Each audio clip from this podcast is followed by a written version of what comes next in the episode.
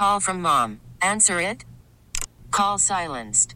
Instacart knows nothing gets between you and the game. That's why they make ordering from your couch easy. Stock up today and get all your groceries for the week delivered in as fast as 30 minutes without missing a minute of the game. You have 47 new voicemails. Download the app to get free delivery on your first three orders while supplies last. Minimum $10 per order. Additional terms apply. TuneIn is the audio platform with something for everyone. News. In order to secure convictions in a court of law, it is essential that we conclusively. Sports. Got clock at four. Doncic. The step back three. You bet. Music. You set my world on fire. Yes. And even podcasts. Whatever you love, hear it right here on TuneIn. Go to tunein.com or download the TuneIn app to start listening. 3 2. Schwindel hits one in the air. Deep left field. This is long gone. The Cubs are on the board. Frank Schwindel tying the game up with a solo home run to left.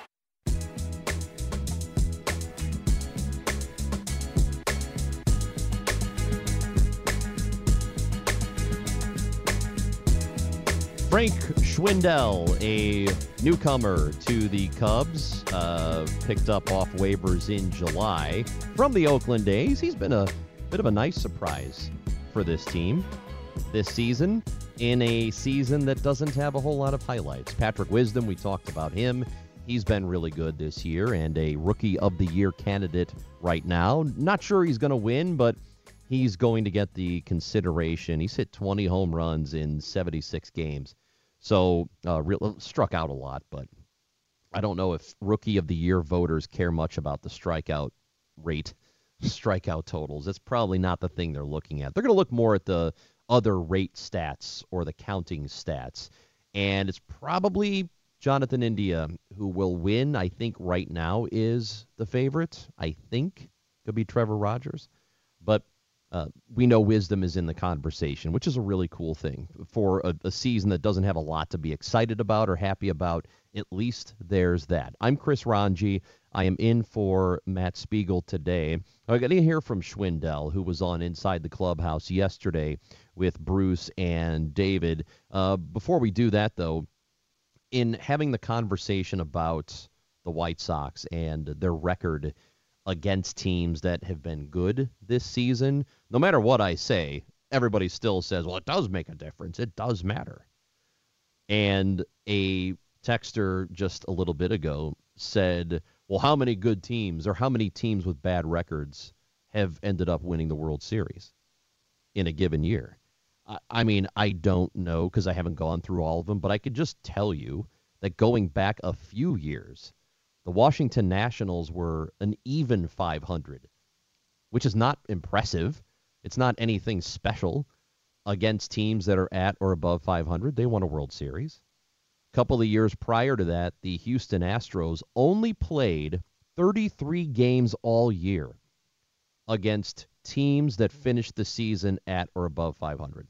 33 games, and they were 18 and 15. That was the Astros who won the whole thing. And I know they cheated, whatever, but they won 101 games that year, and they were only barely above 500 against teams that were good. So, and that's even with the cheating, which I don't know if it happened regular season and postseason. I think it did. Um, it did. It totally did. But allegedly, it's all alleged. It doesn't matter. I mean, that's that's not th- those are not impressive records. Like like really, what is the effective difference of a team that finishes three games under 500 or three games above? Like they're kind of equal in a way. I mean, yeah, there's the the games, but are, are is one team dramatically better than the other? Like really think about this. Is is any team like dramatically better than the other team if they were 3 games over 500 as opposed to being 3 games under? That I mean those are a few breaks or bounces going your way or not throughout the course of the regular season. I just would not argue there's a massive difference or that it's an indication of anything in particular. I don't know what the Sox are going to do in the playoffs. I don't know if they're going to run the table. I don't know if they're going to get swept in the division series. But what I do know is how they played in the regular series against good teams doesn't matter. Doesn't matter. That's that's not the thing that matters. The thing the things that do matter, stuff we've talked about already. Health, getting the rotation set the way you want to, and that's it. That's really it. Those two things. That's how you're set up better. To say uh, we were 15 games above 500 against teams that were good this year, that doesn't set you up for the postseason. It's a thing that's already happened. It's not an indication of what's to come. It doesn't help you for the playoffs because everybody hits the reset. Everybody's back to zero when the playoffs start. None of that matters. Just be healthy, line up your rotation, and go from there. And hopefully everything does work out for you. So, back to Schwindel, who's been a nice surprise for this Cubs team in a season that just doesn't have a whole lot of nice surprises. He visited with uh, David and Bruce on Inside the Clubhouse yesterday, talking about coming over from Oakland to Chicago. Player in your circumstance claimed by the Cubs July 18th and starting over and, and trying to make a new impression individually. You've had a terrific month, Frank. You know that. How do you balance the team's struggles with your own success? Uh, you know, obviously the team knows the situation we were in right now. Obviously, being uh, you know, losing a bunch of key players and stuff like that. So, you know, we're not really down on the losing part right now. We're just trying to, you know, play together and kind of find ourselves as a new group. But on the other end of that, I've been having a lot of fun and, you know, going out there and playing as hard as I can every day and, you know, having some success. So I've, I've really had no complaints. Frank, take us back to 2020 because that was a big void for a lot of really good professional baseball players. And what 2020 was like for you, uh, having been used to playing uh, baseball every year for your entire life, and then ending up in some area where you weren't able to play every day. Talk a little bit about that.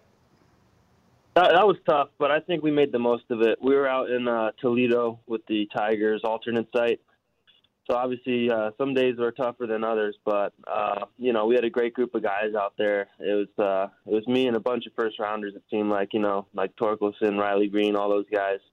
But uh, you know, we had a great time. We were facing a really good staff, all those young pitchers who are now in the big leagues. So, you know, even if it was getting one at bat a day or two at bats a day, um, you know, we tried to make the most of it. Uh, but it got long at some points. But you know, like I said, it's been better than you know, sitting on the couch and taking all that time off, and you know, that made it that much better when things started to back up again. Realized what we were missing out on.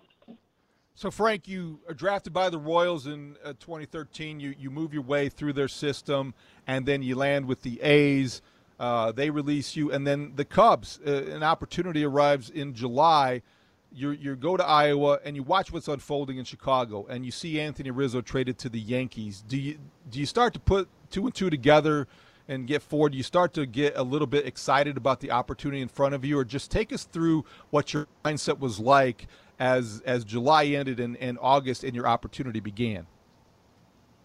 Yeah, it was crazy. Obviously, as a player, um, you don't want to think about that. Um, yeah, I just I came over here with the all intentions to you know just hit and do what I do and see what happens. But uh, once all the trade talks and then guys started leaving, guys started getting traded, I was like, all right, maybe I have a little shot here. And then uh, Rizzo ended up getting traded right before a game in AAA, and I was in the lineup and ended up playing anyway. I was like, all right, no big deal. And then I got taken out in the sixth inning for a double switch, and that's when I realized I was like, all right, this this uh, might be happening. And you know, I went up later that night and uh, so it was, it was pretty cool. But yeah, just a crazy situation. You don't see that often with teams, you know, uh, really, really getting rid of their main dudes. But you know, obviously being on the other end of it uh, just gives me an opportunity to play and you know show what I can do. So I was all for it. Frank Schwindel of the Cubs uh, joining us on Inside the Clubhouse. He's David. We're here with you 52 weeks out of the year, talking baseball on the score from 9 to 11. And Frank, uh, the joy of watching you and your wife and your family in Miami last week as we uh, we got to see you uh, uh, enjoy your time there. Um, t- tell us about what this means for you and your family, uh, and and, uh, and the the opportunity you have for them, and the opportunity you have to, uh, you know, to be frank about it, make make some better money and uh, enjoy some things that you couldn't enjoy before. Yeah, obviously the the money helps. It's it's nice, but uh, just just accomplishing a goal, uh, it makes it that much sweeter. You know, obviously they supported me for years, uh, both uh, you know, on and off the field.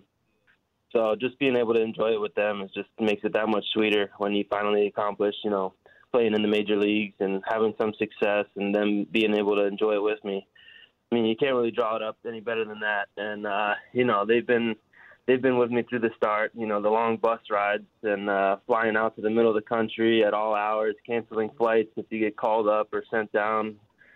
So uh, yeah, they've been through it all. So that's why every time every time they get out to a game or a series, it's uh, extra special, especially playing well. Uh, like I said, it makes it that much better. So Frank, you've become a regular because of the way that you have hit, and obviously the success speaks for itself when you look at the numbers. You went 0 for 4 yesterday, and your average dipped to 313. My goodness sakes, you entered, I think, hitting 365. What has gone right? What has been your approach like when you step to the plate, and why do you think you've had the early success you have? Uh, when I when I'm playing well, I'm swinging at good pitches, and uh, I'm not missing the mistakes. So I was doing a bunch of that the last couple weeks. Uh, obviously, you know, 0 for 4s are going to happen. It's going to happen again, but uh, you know, hopefully start another streak up today or something. But you know, when I try and stay within myself, not try and do too much, uh, swinging strikes, it's uh, it's usually a recipe for success for me because uh, you know I'm I'm a guy that puts the ball in play. I'll hit the ball hard, but obviously swinging at strikes and, and getting the pitch I'm looking for helps helps with that.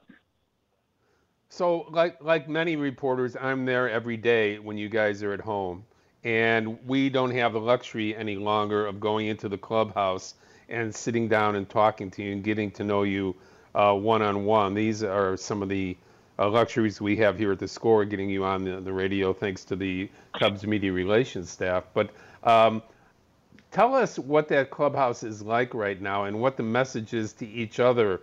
Uh, uh, a bunch of guys like yourself getting opportunities uh, to play a lot longer uh, during a season than they normally have at the major league level. No, it's uh, you know, I feel like we're all pulling the same rope here. We're uh, you know, trying to find that new dynamic, but we're we're showing up, we're putting our work in, we're we're playing hard. You know, even some of the games we've been losing, you know, we'll have that late rally where, you know, we're stringing a bunch of hits together and just fall short or something like that. But you know, the the vibes are good in the clubhouse, and uh, you know, it's a great group of guys. Obviously, some more experienced than others, but you know, like I said, it's a it's a good situation to be in for a lot of in a lot of different ways. But we're just we're just going to keep grinding it out and you know see what happens. That is Frank Schwindel of the Chicago Cubs, the first baseman on Inside the Clubhouse yesterday on 670 the score. I'm Chris Rongey and I'm in for Matt Spiegel today. The number to visit with us, and you can call this number, you can text this number. 312 644 6767 is the way you can reach us. That is the listener line. It is also the text zone brought to you by Rosen Hyundai of Algonquin. Save time, shop online at rosenhyundai.com. And I've had people, and you can follow me on Twitter uh, at Chris Rongey. I've had people tweeting at me and also uh, texting into the show regarding what we were talking about with the records in baseball and the Sox playing against teams that are good this year, that are at 500 or better, and the fact they are 20 and 23 against those good teams this year, and how it means they're not going to do well when the playoffs start. If you remember, and thank you for the reminders of this, uh, the 2015 Cubs were good against the Mets in the regular season. And what happened when the playoffs started? What happened in the NLCS? Well, you know what happened. They did not advance uh, past the NLCS that year. But against uh, the Mets, they dominated them. Didn't lose a game. They played seven, They dominated the New York Mets. And they were 8 and 11 against the Cardinals that year. And they beat the Cardinals. They beat the Cardinals in the division series. Regular season record doesn't matter. Being healthy matters. Having things set up the way you want, terms of the rotation, terms of your lineup, matters. Those are the things that matter. So here were the Cubs, the year before winning the whole thing, uh, going four, going seven and zero oh against the Mets, and then getting swept by the Mets in the NLCS. It just it doesn't matter. If you want to worry about something, if you're one of those people that is looking for areas of concern, and it's totally fair to do that, absolutely fair. You know, you're a Sox fan, you want this team to do well or maybe you're just one of those people that doesn't want them to do well and is looking for anything to latch on to. So that's the thing you do is you latch on to them not being good against the good teams. This is a thing, though, that I think is a legitimate concern. And this is a texter from a 773. The White Sox have the worst defense of the teams that are going to be in the playoffs. Now, it may not be the absolute worst, technically speaking, if we're being official about this. They're comparable to the Yankees. They they both those two teams have equal defensive runs saved metrics of uh, you know negative 20, which isn't good. So that I think can be a legitimate concern. And and actually the Sox are probably a little bit better defensively than the Yankees are. I would say. At least their defensive, uh, uh, the other metrics are a little bit better. But that is legitimate. And Steve Stone, when we talked to him about this last hour, that's one of the things he says they need to do better. So hopefully they'll find a way to tighten things up here because it is the kind of thing that can lose a game for you if it's a tight ball game. Your defense can cost you games if it's a tight game. If you're blowing people out, doesn't matter. Right? If you're if you're hitting a crazy amount of home runs, if you're scoring a crazy amount of runs, the defense eh, might hurt you for a run or two per game, but if you've padded your lead with a bunch of offense, it doesn't matter. But how often does that happen in the playoffs? Where you're just scoring a crazy amount of runs. And this is not one of the best home run teams in baseball this year. It's going to improve now that Robert and Eloy have been back, and it has improved a little bit. But statistically speaking, over the course of the year, has not been a great home run power team in 2021. They, they had a couple of major injuries for most of the season, but that's where they were. Um, so th- they're still not uh, the kind of thing that is good enough to overcome playing bad defense. So that to me is a legitimate concern. If there's something that you're looking at with this team that you feel like needs to be better as we get closer to the playoffs, aside from the health, uh, it's the defense. They have got to get better in that regard. Have to. Because one thing you can do is go back and look. And, and one sticks out to me like a sore thumb the 2006 World Series. Remember how good the Tigers were that year? That was a team that could rake. That team mashed. And I, I know Sox fans thinking back on the Detroit Tigers and Minnesota Twins that season, you know, you're, you're, you're probably, you know, your, your skin starts to crawl thinking about those two teams. Look what the Tigers did in the World Series. They threw the ball around the field like they had just learned what a baseball mitt was. It was horrific, their defense. They gave games away in that World Series. And one of the huge reasons they lost in 06 to St. Louis. If they don't do that, they probably win that World Series. So if you want to be concerned about something, you can be concerned about the defense and hope they tighten things up as we get toward the end of the year. I would love for them to do that. Producing the show today, Brandon Fryer, back in the studio. We appreciate all of his hard work today. We ain't we ain't done yet. We got a lot to go here. Got over an hour to go before we get to the Cubs pregame show. Zach Zaidman will have that for you. Pat and Ron have the call as the Cubs will finish up their series against the Kansas City Royals this afternoon. And hopefully the weather won't piss off Mike Matheny. Hopefully not this time. We'll talk about that next. I'm Chris Rongey on the score. The 2 2. Fastball just inside. And this time Thompson visibly upset. Jerry Meals not real happy, and he went took his mask off. Mm-hmm. Now David Ross is going to come out, and Jerry says, "Don't come out, don't come out. I have to throw you out of the game." So David is going to say, "I'm not talking about that last pitch. I'm not arguing balls and strikes." David saying, you know, you don't need to do that in the first inning to my young pitcher. That's what he's saying. I didn't see. Uh, yeah, I, I think Jerry had said he had, uh, I guess, a close pitch. Had you know, Keegan may have made a gesture or said something. I don't know. I just saw him yell at my pitcher, so I went out there to see what was going on.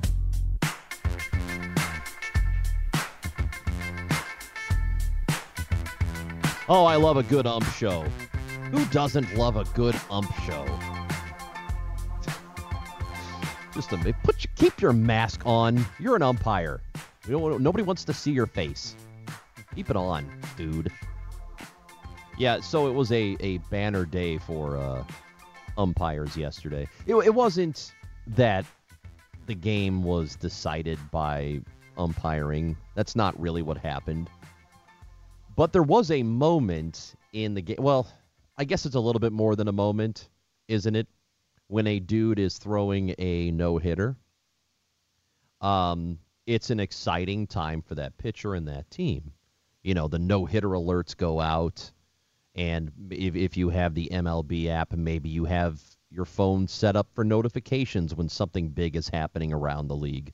You know, you may not be a Royals fan or whatever, but you might get that notification. Kris Bubic has a no hitter through six. And that prompts you to go and, oh, I better watch this. I better watch the end of this game. This is going to be great. Well, yesterday, Bubic is throwing this no hitter. As I mentioned, he gets through six innings, and then the weather decides to not cooperate. Now, we're not talking about a downpour or anything, but if you're sitting in certain parts of Wrigley Field, you may not see that there is some bad weather coming your way because it's behind you. It's not in your field of vision. And there was a lot of lightning. So the umpires stopped the game yesterday for 34 minutes, which has to be just a, a real bummer of a way to lose a no hitter. Because when you ask a pitcher to sit for a half hour before getting uh, before being able to get back out there and pitch, and actually it would have been longer than a half hour, um, because the because of, of where the game was at the moment. So you're asking a pitcher to sit for that long, but he's got this no hitter. He's at 81 pitches. He wants to go back out there. He wants to try and finish up the game and finish up the no hitter. But asking a starter for sit for that long and then try to get loose again and get back out there, you're you're going to lose a lot of sharpness. You're you're going to be thrown out of your rhythm. And that's what happened to Kris Bubic, a good young starter yesterday. He's he is I think he's going to be really good. And yesterday he was having the start of his career. And then the game stopped. And manager of the Kansas City Royals, Mike Matheny, did not like that. That's just a shame that uh, he wasn't able to keep rolling there. I've never seen anything like that, and it's an, it's an embarrassment, I think, to the game to have something as special going on as what we were witnessing right there. Um, without uh, you pull us off that field, that that rain better hit us, or, or something better happen, worse than what happened. And uh, I feel for the kid. Not too many people in a lifetime have an opportunity to take a run like he just did, and um, I hope uh, there's some sort of follow up because uh, that that just just can't happen like that. Mike, did they um, did they give you an explanation in terms of just like was it the lightning that really was more the issue there, or what what they say? Yeah, apparently there is some rule that they've had in place here, but that rule needs to be changed. And uh, I'm I'm just just going to be honest, you know, I'd love to see what was happening if they had a no hitter and we get a some sort of lightning in uh, some distant future spot that they're going to pull that club off the team and put at risk somebody somebody doing something that just doesn't happen very often in a lifetime. So um, it is what it is, uh, but it needs to be fixed because it's uh, it's wrong. So let me get this straight. Um, Mike Matheny is saying that the Cubs forced the umpires to stop the game so they didn't get no hit yesterday. Am I getting that right? Is that I because I it doesn't I have to think about this. It doesn't sound right. I don't think the Cubs can force them to do anything. Here's what they can do. They can say, "Here's the weather situation. Here's what's going on. Um, you make the call." The Cubs don't pull players off the field. The Cubs don't tell the umpires to stop play. They don't have that authority. They can have the authority um, uh, when it comes to rainouts if they're in the middle of a rain delay. I, they're, they can have something to do with that, but that's not what was going on yesterday. They can't. They don't have the authority to halt play. So, I believe Mike is a little misguided. I understand being upset because that was a cool moment for a young kid and he was on the verge of doing something. I think it just it just sucks. It just absolutely sucks for him that that's how it had to play out. There can't be a whole lot of other worse ways to lose a no-hitter. Are there?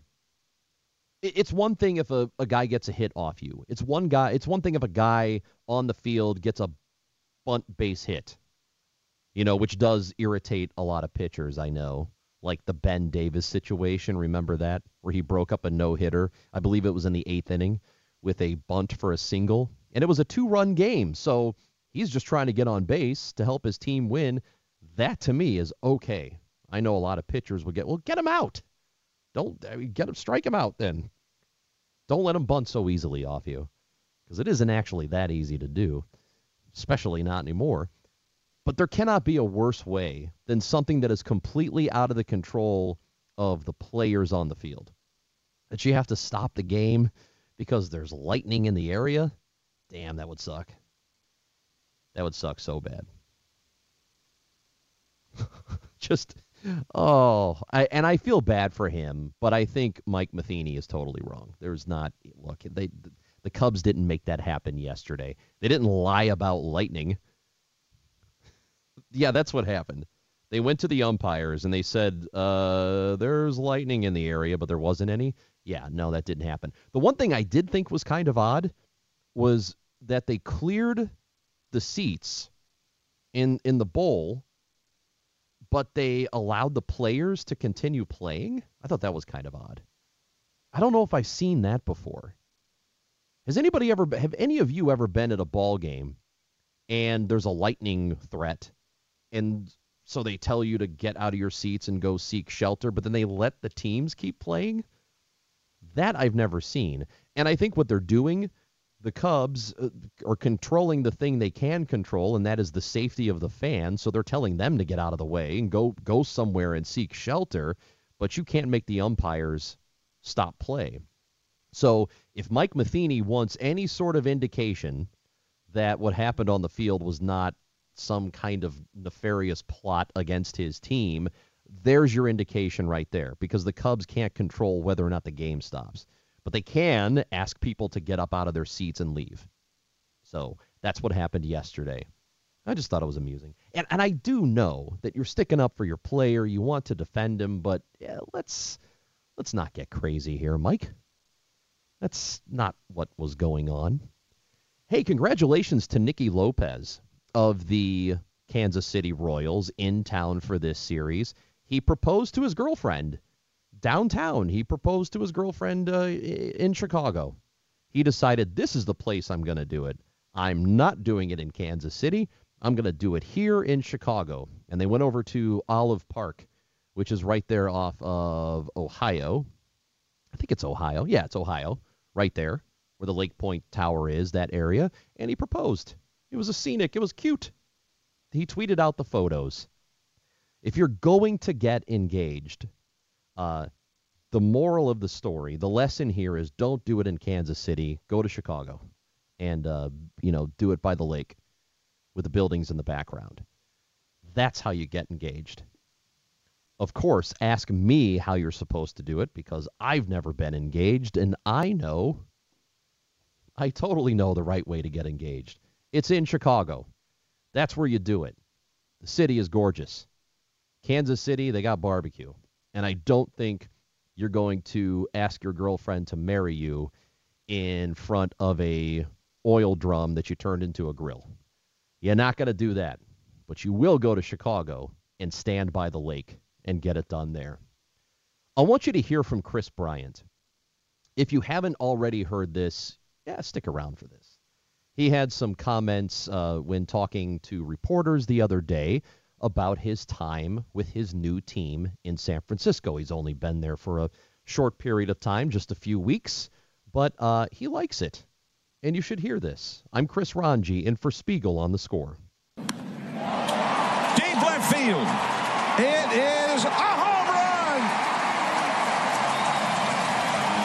Kris Bryant, in his first game as a Giant, has hit a home run for the Giants' first run of the day. Bryant, the Giant. Oh man, it's like he was named specifically so he could be a San Francisco Giant later in life. Just so Jon Miller can say that. Bryant the Giant. Still kind of stings a bit, doesn't it? Uh, it's probably going to sting for a while, uh, especially if Bryant ends up staying with the San Francisco Giants for some time. He is a free agent after this season, as you well know, and um, sounds like he likes being in San Francisco. That, by the way, was uh, the Giants broadcast, in case you were wondering. And Bryant, who has now been a member of the team for a few weeks, it's still difficult to kind of wrap your head around seeing him in that uniform, a different uniform, or Anthony Rizzo in a Yankees uniform. Just a very odd optic on both fronts, especially when those two players were so so important to what the team had accomplished leading up to 2016 and then through the 2016 season and even up until now and, and just to watch them be somewhere else. At any rate, a couple of days ago, so just this past week, Bryant was asked about his time in San Francisco so far and what he thinks of it. And, um, well, you'd here, just listen. I know it's all super new to me too, the, the whole being here and you know um, playing with these guys, but it just there's just something that feels a little different about it. It feels right. I feel um, you know just really good people. They put their head down, they go to work. They're not flashy, and I kind of um, see myself as that type of player too. And I think that's kind of what the the Giants organization is all about. They want guys that are good people. They go go to work, keep their head down. You know, we're like I said, we're not flashy. We go out there and do the job and and win and move on to the next one. And that's a good feeling. Uh, what is that supposed to mean? Uh, Chris, how am I supposed to take that? How are the Cubs supposed to take that? Who is he talking about? Well, I think we kind of know who he's getting at, I think.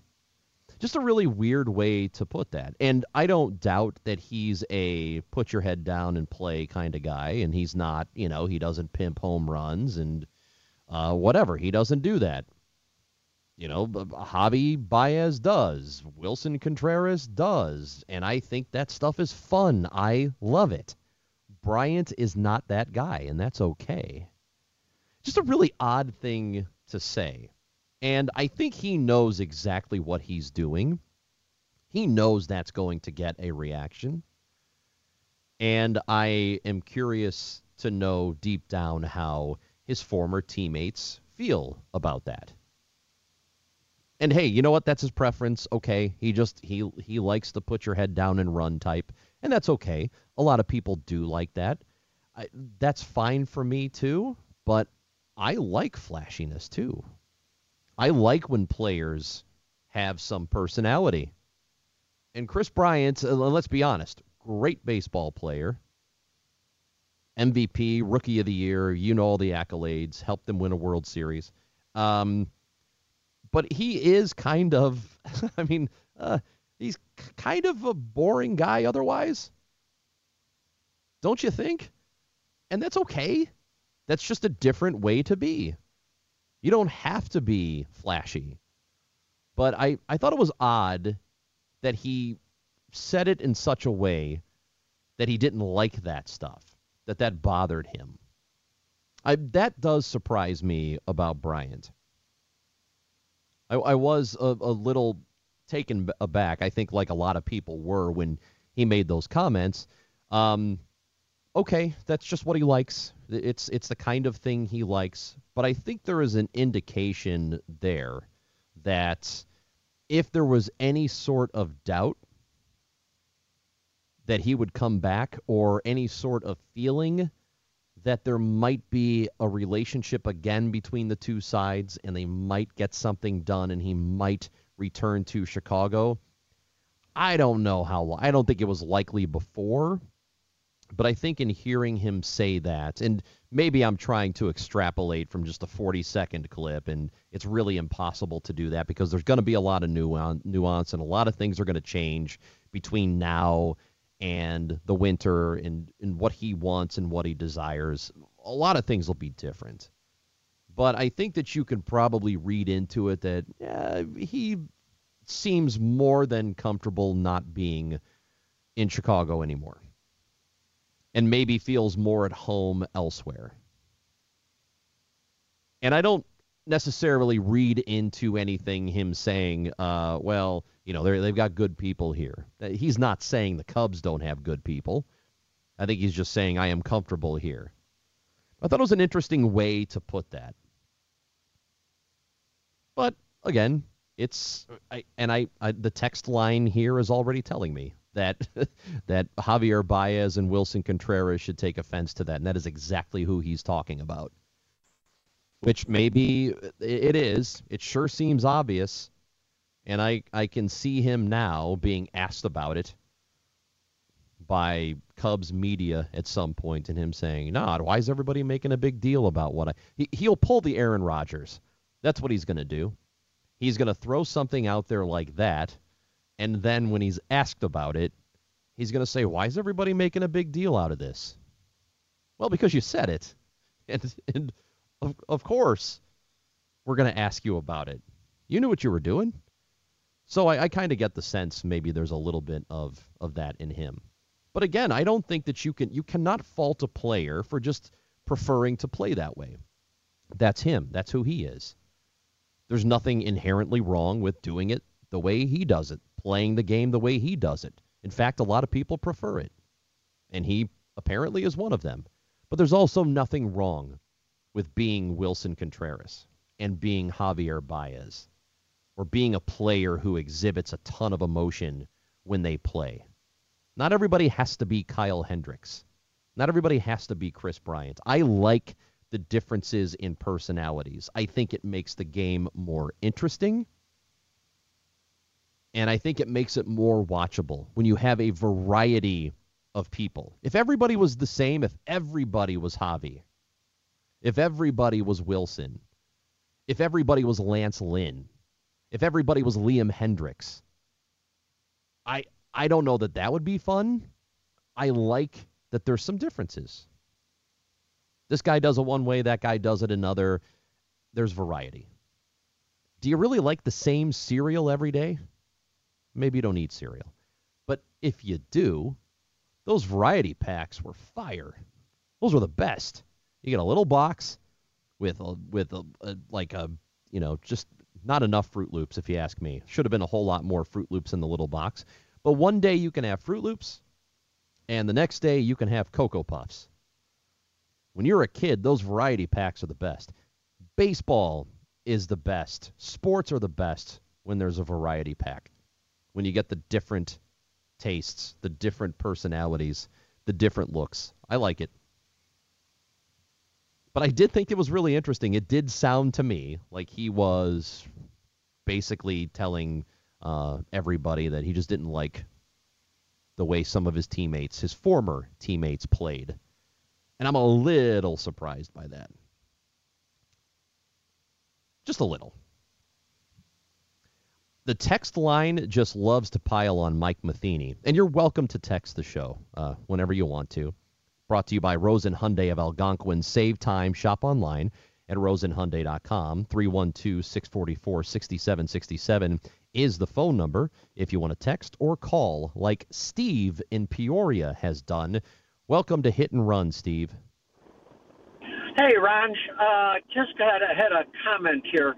I think that uh, uh, Contreras and Javi can flip it right back at uh, Brian, saying, "Hey, they wish that they had a guy that had more passion for the game playing it instead of treating it just as a job." Well, Steve, uh, here here's what I would say to that, and I appreciate the phone call. I don't think that because he's not one of those personalities that he doesn't have passion for the game. Um, I don't know what's inside him. I don't know what his his secret thoughts are. I would imagine if you are playing this sport and you're doing it every day, even though you're well compensated for it, um, I just don't think you get to this level unless you have a passion for it. And there can be a time where that passion goes away, in which case he'd probably just retire. And I, I don't think that because you don't show emotion, it means you don't have passion. I think you just it comes out in different ways and not everybody it's it's is in your face. You know, I don't think that's necessarily what that means. But what I also think is he should not fault any of his teammates or former teammates if their passion does come out in that sort of way. That's not I mean, why is that a bad thing? Why is it a bad thing that that Javi is like that, that he he gets fired up. There's nothing wrong that Willson Contreras gets fired up, that Lance Lynn gets fired up. There's nothing wrong with any of that. It's entertaining. And the reason for me it's entertaining more than anything is that's who those guys are. They're not putting on a show. They're not saying I'm going to I'm going to pimp this just to excite the people. Like I, I think it's in them. You know, it just it comes out and I think it's involuntary. So when you see Liam Hendriks at the end of the game fist pumping after he struck a dude out to end the game, that's just that's all emotion coming out. It's not a show he's putting on. It just happens to be a good show, but I don't think he's doing it on purpose. And I love that. I love real human emotion. I love all of those guys and what they do. And you know what else I like? I like that Kris Bryant just puts his head down and runs. That's fine for me too. There's a place for all of it. And I, I love that there's a, a real buffet of it in the sport now, and it's more and more accepted that we can have all these varying personalities. We were talking about the no hitter or the almost no hitter by Kris Bubic, uh, who had his no hitter ruined by a lightning delay at Wrigley Field. He had gotten through six innings. He came back out for the seventh after a, a little bit more over a half hour uh, delay, and then he gave up the walk and then the home run to Wisdom. So his no hitter was over. And I said, is there a, a worse way to lose a no hitter than a lightning delay? And a texter to the Hyundai text zone uh, kindly points out that yes, being struck by lightning would actually be a worse way to lose a no hitter than to just be a victim of a lightning delay. Uh, that is correct. It would be way worse to be on the field pitching a no hitter and you get struck by lightning. That would be worse. You are correct. And it was almost a reality yesterday because for some reason, when they cleared the lower bowl of fans, uh, the umpires just let the game go on. Still playing. Still, still 10 dudes on the field. Still going at it. Okay. I guess that's what we're doing. And we're not going to stop. I, and my and here's my stupid brain. In my head, I'm thinking, oh, is there like something about being on the field that makes you less susceptible to being struck by lightning? There has to be. No, that's not the case. Uh, they just didn't take them off the field. Okay, that's fine. Nobody got hurt. Hopefully, nobody will get hurt in the future, and nobody will be throwing a no hitter and be struck by lightning. That would be a real tragedy. We've got another, what, 45 minutes left to go in the show? And then we've got Cubs pregame. We've got uh, the Cubs and Royals at Wrigley Field this afternoon. Pat and Ron are going to have the call. Zach will have the pregame show coming up. I'm Chris Rongey. More hit and run next on the score. TuneIn is the audio platform with something for everyone. News. In order to secure convictions in a court of law, it is essential that we conclusively. Sports. Shot clock at four. Doncic. The step back three. You bet. Music. You set my world on fire. Yes, oh. And even podcasts. Whatever you love, hear it right here on TuneIn. Go to tunein.com or download the TuneIn app to start listening. We really need new phones. T-Mobile will cover the cost of four amazing new iPhone 15s, and each line is only $25 a month. New iPhone 15s? Only at T-Mobile get four iPhone 15s on us and four lines for 25 bucks per line per month with eligible trade-in when you switch. Minimum of four lines for $25 per line per month with auto pay discount using debit or bank account. $5 more per line without auto pay, plus taxes and fees. Phone fee at 24 monthly bill credits for all well qualified customers. Contact us before canceling account to continue bill credits or credit stop and balance on required finance agreement due. $35 per line connection charge apply. Ctmobile.com.